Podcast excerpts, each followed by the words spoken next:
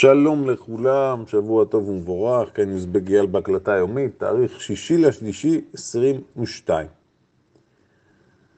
בואו נתחיל מהסגירה ביום שישי. כפי שכתבתי בהודעה, פחות מעניין אותי רגע מה שקרה בארצות הברית.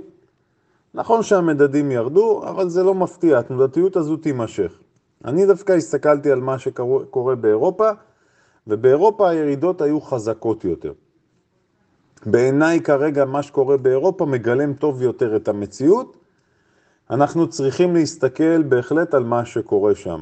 אז קחו לתשומת לבכם, בטווח הקרוב, כל עוד שהסיפור שם בין אוקראינה לרוסיה ממשיך, אנחנו נסתכל גם על מה שקורה באירופה.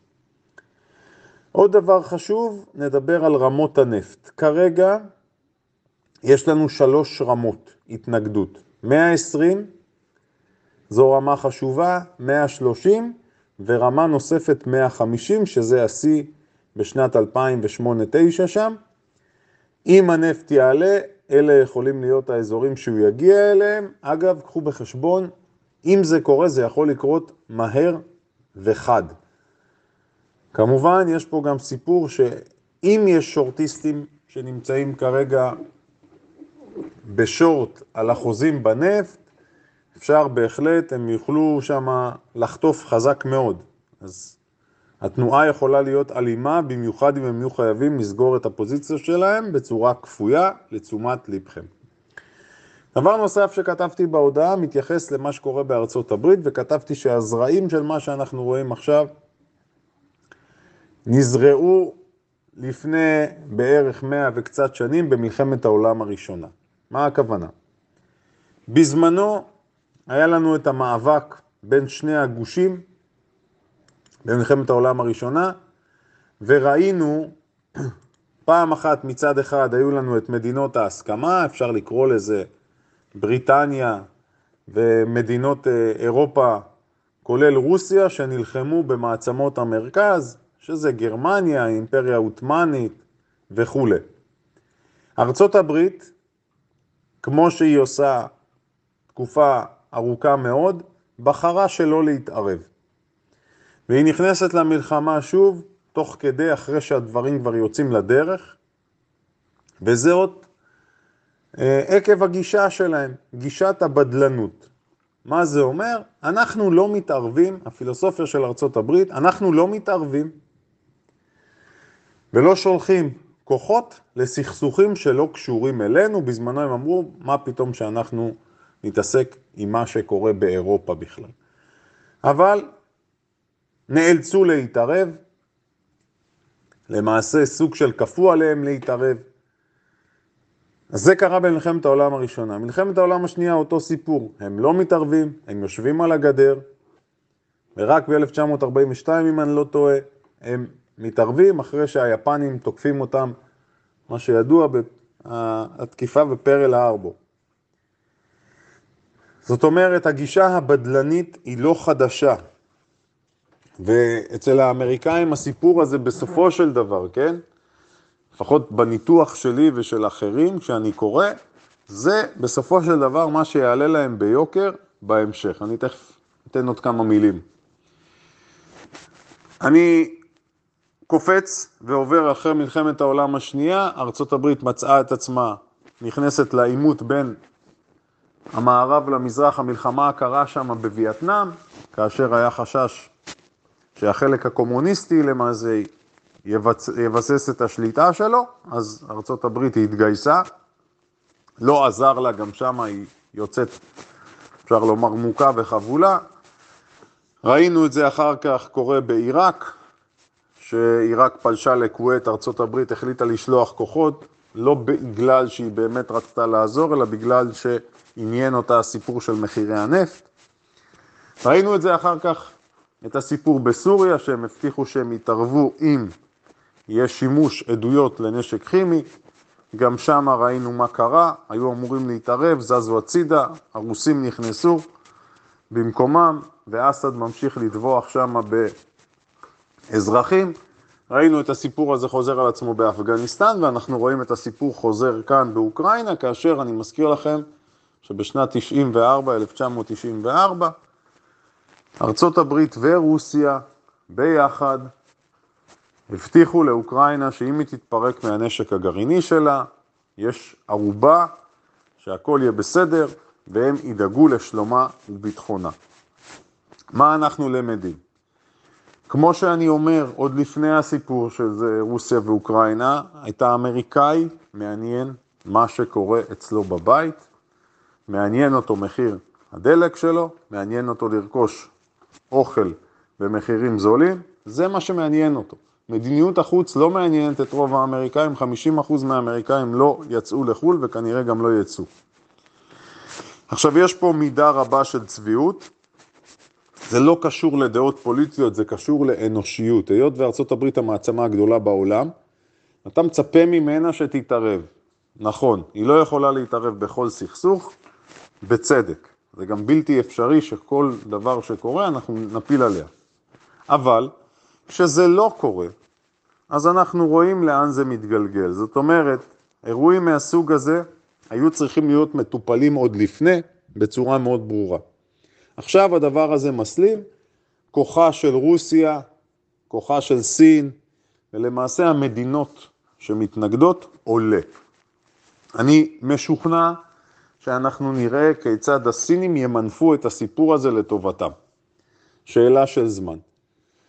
אני אצרף לכם גם תרשים של הרזרבות שיש כרגע ברוסיה. רוסיה נערכה מבעוד מועד לסיפור הזה, זה לא שפה קיבלו איזשהו שיגעון רגעי, איזושהי גחמה רגעית, ואמרו, טוב, עכשיו אנחנו פולשים. אפשר לראות, גם מבחינת יתרות המטח, גם מבחינת הזהב שהיא מחזיקה, זאת אומרת, הייתה פה היערכות רק להבין, רוסיה מחזיקה 20 ומשהו אחוז מהרזרבות שלה בזהב. היא נערכה לדבר הזה. נכון, המעצ... הסנקציות שמטילה ארצות הברית ושאר החברות שלה הן סנקציות מאוד קשות מבחינה כלכלית. דיווחים שמגיעים מרוסיה עצמה מעידים, אנשים פשוט ששם ו- ומעדכנים את הקרובים שלהם ויצא לי לדבר איתם, המצב מאוד קשה שם, ברמה של ההתנהלות היומיומית. ולאור הסנקציות האלה אתם צריכים להבין, חברות האשראי סוגרות את האפשרות לבצע סליקות שם, אני באמת, הבנקים מטילים את ההגבלות שלהם, אני לא יודע איך האזרח הרוסי הולך לנהל את חיי היומיום שלו, איך הוא יקנה בסופר, איך הוא ישלם חשבונות, אין לי מושג מה הולך להיות שם, זה סיפור רציני. בכל מקרה, עוד דבר שכדאי שנדע, על העימות, הרוסים ברוסיה, האזרחים, רובם מצדדים בפוטין, כי הנרטיב שמציגים להם לא דומה למה שאנחנו רואים במערב.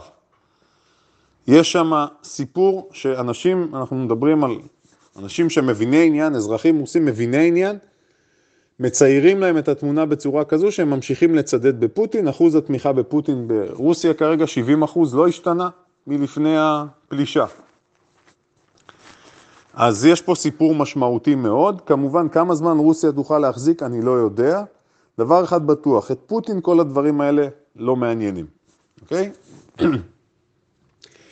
מה שלא תהיה התוצאה כרגע, גם אם יהיה הסכם כרגע כניעה או שלום או הפסקת אש או מה שלא יהיה, האמינות והמתח יישאר באוויר איתנו, וזו שאלה של זמן, לפחות כמו שאני מבין, עד שיהיה עימות נוסף בין ארצות הברית ומדינות אירופה לבין הציר שמתגבש ממולה. מבחינתנו זה אומר שאי הוודאות תמשיך לרחף. הצביעות הכי גדולה, לפחות מבחינתי, תבינו שאירופה ממשיכה לרכוש את הנפט והגז מרוסיה. אם באמת ירצו לעצור את מה שקורה עכשיו, אז בואו נראה אותם פשוט עושים קאט לסיפור, מדברים על זה שזה אמור לקרות. תבינו שערך חיי האדם פה פשוט לא נספר במשחק הגדול הזה בין המעצמות. התחלתי לפני כן ואמרתי, אם ארה"ב לא צריכה להתערב בכל אירוע, אז היא לא צריכה להתערב בכל אירוע, זה ברור, במיוחד שיש אירועים שהם פנים מדיניים. אבל כשיש פה אירוע שכבר כולל התנגשות כזו או מלחמה, אז ברור שנדרש ממנה להתערב, זה לפחות השכל הישר שלי. עוד דבר שכדאי שנזכור, אמור להתגבש כרגע הסכם גרעין מול איראן. גם רוסיה וגם ארצות הברית ממשיכות במשא ומתן מול איראן, תוך כדי כל מה שקורה, שתבינו באיזה עולם מוזר אנחנו נמצאים. עוד דבר שקורה שכדאי שנבין, ותכף תראו איך זה קשור לשוק המניות גם, מדינות אירופה, ביניהן כאלה ניטרליות, מעבירות נשק בצורה גלויה. אז מה ההיגיון, אם אתה אה, נתפס כמדינה ניטרלית, מה ההיגיון שאתה מצהיר, אני הולך להעביר נשק לאוקראינה עכשיו? ההיגיון אומר שכנראה בהרבה מאוד מדינות מבינים שחייבים לבחור צד עכשיו, אחרת הן יכולות להיות הבאות בתור בקונסטלציה כזו או אחרת. גם האמריקאים הרי מעבירים נשק בצורה גלויה כבר, זה נאמר, גם גרמניה, פינלנד, כל מיני מדינות ש... הולנד. אז אה, גם אם הסיפור ייפתר, אנחנו מבינים שהמתח הזה לא הולך להתפוגג. לכן, אני מספר את כל זה כדי שתבינו שהחודשים הקרובים, אולי מעבר אפילו, המתיחות הזו תרחף באוויר. זה לא משהו שיכול להתפוגג גם אם מחר חותמים על הפסקת אש והכל מסתיים. לכן אני אה, הרחבתי בסיפור הזה, כי אין ספק שאנחנו נראה את זה בא לידי ביטוי. איך אני מחבר את זה לשוק המניות מלבד המתיחות? תשימו לב לשתי חברות, NOC ו-LMT, שזה לא קוד מרטין, שתיהן חברות שעוסקות במה שקשור למערכות נשק, מערכות צבא, אפשר לראות ש-NOC וגם לוקיד מרטין, LMT, שתיהן פורצות, תסתכלו שהן במהלך משמעותי מאוד, בפרק זמן מאוד קצר, מלבד סקטור האנרגיה, שרץ מאוד חזק קדימה, אנחנו רואים גם את הסיפור הזה של חברות שמתעסקות, התעסקו בנושא הזה של נשק, מערכות אוויר וכולי. עוד דבר שאני לוקח איתי מהאירוע הזה, כל הדוקטורינה הזו של שימוש בטנקים, זה משהו שעבר מן העולם. זאת אומרת, הטנקים של הרוסים זה לא משהו שבאמת אה, בעיניי מעיד על עוצמה, ההפך, זו, זה מעיד על uh, תפיסה מיושנת. אין היום משמעות לטנקים, למדינה שמצוידת כמו שצריך, הסיפור של הטנקים הוא לא משמעותי, יותר מזה, אני מבלי להיכנס כרגע לנשקים מסוימים שקיימים, אתן לכם דוגמה קטנה רק, על קצה המזלג, תחשבו שכרגע צבא של רחפנים, אפרופו האוקראינים כרגע, האזרחים, מדווחים שהם עוזרים לשלטון לספק כל מיני תצעות, תצלומי אוויר, באמצעות רחפנים אזרחיים. עכשיו תנסו לחשוב, גם אם יש לך אלף, אלפיים או שבעת אלפים טנקים, תחשבו כמה פשוט לעלות לאוויר רחפנים, אבל לא רחפנים אזרחיים, אלא רחפנים צבאיים עם יכולות התקפיות. אפשר לעלות בבת אחת אלפים של רחפנים לשמיים, כל אחד מתביית על טנק, שניים, שלושה, ונגמר הסרט. אז כל הסיפור הזה, גם בראייה עתידית, הדברים הולכים להשתנות, אז מי שמחפש הזדמנויות השקעה, בהחלט חברות בכיוונים האלה, בכיוונים של הנשקים הצבאיים המתוחכמים, זה יכול להיות משהו מאוד מעניין, אפשרות השקעה מאוד מעניינת. בואו נחזור רגע למה שקורה בשוק האמריקאי, מבחינת המניות. מלבד הריצה לסחורות, אפרופו מי שמחפש איזושהי קרן סל מעניינת של סחורות, אתם יכולים להסתכל על DBC. DBC, קרן סל, שיכולה לתת מענה כלשהו, תסתכלו עליה, כמובן תקראו על ההרכב שלה, אבל היא עשתה מהלך משמעותי, ומי שמאמין בזה יכול להסתכל עדיין, ולראות אם זה משתלם לו או לא. עוד, אגב, קרן סל שרצה חזק, זה הקרן של הפלדיום, P-A-L-L, הרבה מאוד מתכות, סחורות עולות עכשיו, גם אותו סיפור, אה, רוסיה וגם באוקראינה, יש שם הרבה מאוד מחצבים. אני זוכר בתחילת האירוע הזה, אחד החברים כתב שאחת הסיבות שרוסיה פולשת לאוקראינה קשורה לנושא הזה של מספר מתכות כאלה נדירות. אני לא אימטתי את הסיפור הזה, אבל זה מעניין.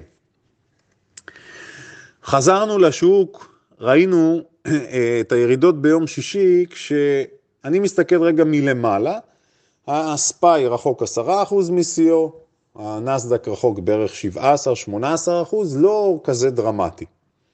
אבל הסקטורים המסוימים שאנחנו מדברים עליהם ודיברנו, חוטפים שם חזק, תסתכלו, מעבר למניות הצמיחה, תסתכלו על בבא, כן? אני חושב אגב שזה קשור, הסיפור של בבא קשור לסיפור הסיני. אם אנחנו מסתכלים על מה שקורה שם, היא ממשיכה למעשה בהידרדרות שלה. אז חברים פה כתבו, כתבו ושאלו, אה, האם פייסבוק והאם אה, פייפל שירדו הרבה, האם זו הזדמנות כרגע, האם הן יכולות לרדת? אני חושב שהתשובה זה בבא, תסתכלו מה קורה לבבא, בבא שוב יורדת לאזור המאה דולרים, ניאו יורדת גם היא חזק מאוד. יש פה סיפור, אני חושב שזה בהחלט קשור לנושא הזה, למאבק הבין גושי הזה, בין סין לארצות הברית. עוד מניה שאני רוצה לדבר עליה, אה, דיברתי על, אה, כתבתי על ריביאן, ובזמנו, כשהיא הונפקה, אז אמרנו שיהיה הייפ גדול, גבוה, ושזה יישכח, אנחנו נראה אותה יורדת. כתבתי שאחד החברים אמר לי, אייל, ב-150 כתבת שהיא צריכה לרדת, אבל היא עלתה ל-170 או 180 ועכשיו היא נסחרת ב-47 דולר, ואני מזכיר ומציין אותה כי השבוע היא עומדת לפרסם את הדוח שלה, שיהיה מאוד מעניין לראות מה הולך שם. אבל, ופה אני חוזר ואומר, הדוח שלה בעשירי למרץ, כן? אני חוזר ואומר, אנחנו חייבים להבין מה אנחנו עושים. כל אחד מאיתנו, לא משנה אם הוא משקיע ארוך טווח, סווינג או day trader, כל אחד צריך לדעת מה הוא עושה. מבלי לדעת מה לעשות, זה לא עובד. ולמניות הנפקה יש חיים משל עצמן, ולמניות הייפ יש דרך להתעסק איתן. זה מה שחשוב שתזכרו. עוד דבר חשוב, הנושא של שורטים. אני חוזר ואומר, שורטים זה מסחר מתוחכם יותר. ברור לי שרוב החברים פה לא עוסקים בזה, אבל מי שיודע וידע מה לעשות, או בדרך של הגנה על התיק, או בדרך של כניסה לעסקאות שורט במטרה להרוויח, אז הוא בהחלט חוגג וחוגג ביג טיים. וזה חלק אינטגרלי משגרת יומו של סוחר או משקיע שהוא מקצועי.